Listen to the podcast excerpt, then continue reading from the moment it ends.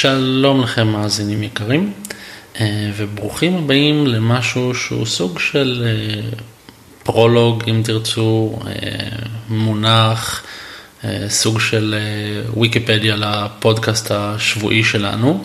בכמה דקות הבאות אנחנו פשוט נסביר לכם כמה מונחים שימושיים שתשמעו במהלך הפודקאסט, כאלה מונחים שיעזרו לכם לעשות קצת סדר אה, במה שתשמעו כל שבוע. אז בואו נתחיל. אה, בתי קולנוע זה מונח שתשמעו די הרבה. בארצות הברית, נכון לשעה זו, יש בערך 5,821 בתי קולנוע, מתוכם 349 דרייבינים. כן, הדברים האלה עדיין קיימים. אה, מן הסתם, ככל שיותר בתי קולנוע מציגים אה, סרט כלשהו, ככה ההכנסות שלו נוטות לעלות. זאת פשוט עובדה. המושג הבא, שהוא אה, נגזר של בתי הקולנוע, הוא מספר המסכים. אה, בארצות הברית יש כרגע למעלה מ-40 אלף מסכים, כשכמובן יש בתי קולנוע שיש להם מסך אחד או שניים או שלושה, ארבעה, וכאלה שמגיעים ל-20 ואפילו 30 מסכים בבתי קולנוע, בבית קולנוע בודד. רוב בתי הקולנוע שיש להם למעלה מעשרה מסכים נוטים להקצות בערך מחצית מהמסכים שלהם לסרטים חדשים. אה, ובמקרים מסוימים, קיצוניים, של אה, סרטים ממש אה, גדולים, יכולים אפילו להקצות 70 עד 80 אחוז מהמסכים לאותו סרט ספציפי לסוף שבוע מסוים או לאורך ימים כדי לענות לביקוש. נתון נוסף שחשוב שתדעו הוא ממוצע פר מסך. אבל זה נתון קצת בעייתי, כי הוא יכול לשקר במרכאות. הסיבה שהוא משקר הוא שהוא מושפע גם מההכנסות של סרט וגם ממספר המסכים שמקרינים את אותו סרט. לדוגמה, וונדר וומן פתח בלמעלה מ-4,000 בתי קולנוע בארצות הברית, אה, ובסוף שבוע הראשון שלו הביא ממוצע של 24 אלף דולר פר מסך, שזה יפה. זה לא מדהים, אבל זה יפה. אה, לעומתו, היה סרט דוקומנטרי על להקת הגרייטפול דד שנקרא Long Strange Trip, שפתח סוף שבוע לפני וונדר וומן, בשני בתי קולנוע. עם הכנסות של 34 אלף דולר. אבל הממוצע שלו פר מסך היה 17 אלף דולר, שזה די דומה לוונדר וומן. אז אתם מבינים איך אפשר אה, לא להבין את הנתון הזה נכונה.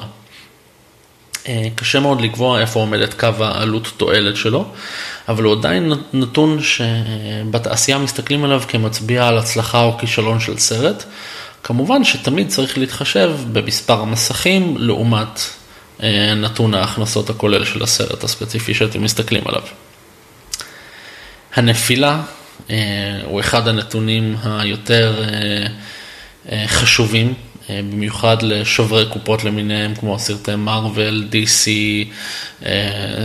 מהיר ועצבני למשל, כל, רוב סרטי הקיץ וגם חלקים בסרטים שיוצאים בתקופת Christmas, דברים כאלה, סרטים שמסתכלים על נתון הנפילה בצורה מאוד, בעין מאוד בוחנת. הסיבה היא שרוב הסרטים נוטים להיחלש מן הסתם עם הזמן. הם פותחים עם הסוף שבוע הכי חזק, ורק יורדים. אה, הנתון של הנפילה אה, בין סוף שבוע לסוף שבוע הוא במיוחד קריטי בין הסוף שבוע הראשון לשני, שהם אלה מן הסתם הסופי שבוע הכי חזקים במרכאות של הסרט. אה, רוב, רוב הסרטים מקבלים אינדיקציה מאוד ברורה בסופי השבוע האלה, הראשון והשני, למה חשבו האנשים שראו את הסרט. ואיך זה משפיע, זה מאוד ברור. אם סרט שאנשים אהבו אותו, הם יחזרו לראות אותו, הם ימליצו לחברים ולמשפחה לראות אותו, וככה הנפילה שלו תהיה קטנה יחסית.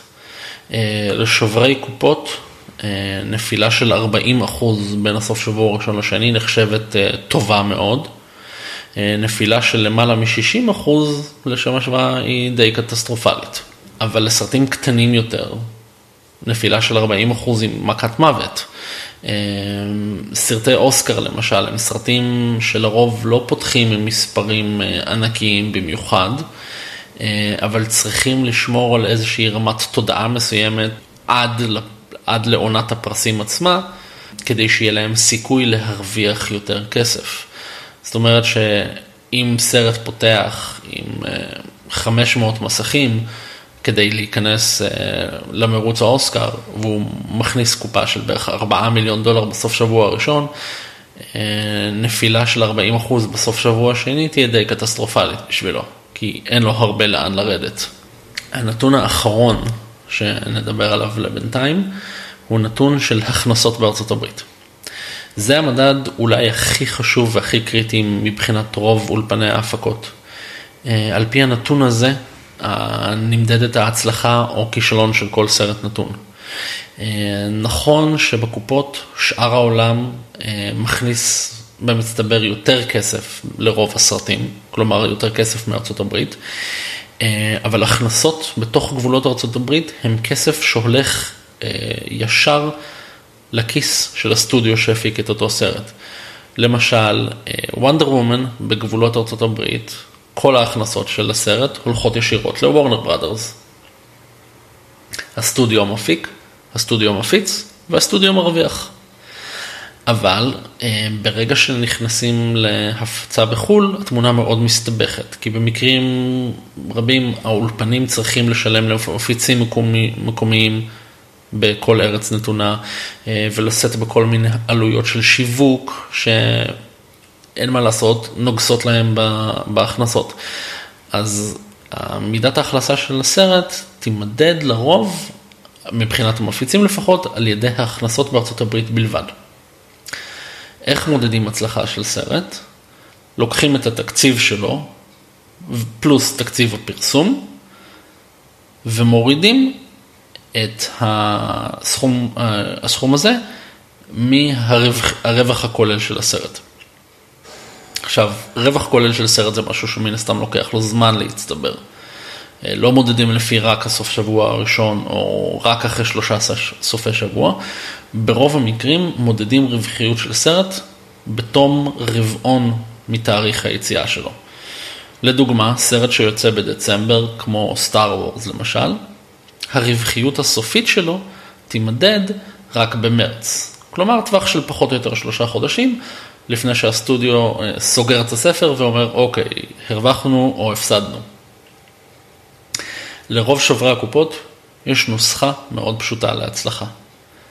פי שתיים וחצי מתקציב הסרט נחשב כסממן די טוב לרווחיות.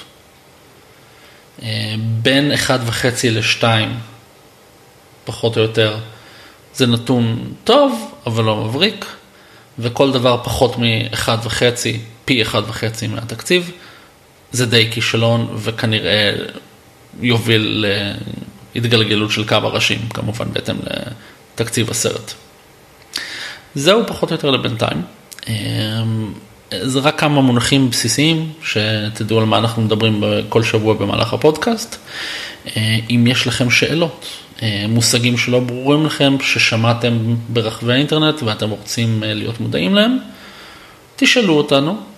ואנחנו נשמח להוסיף, ה... להוסיף ולהגדיל את מגוון המונחים שאתם שומעים כאן כל שבוע. שיהיה שבוע טוב, להתראות.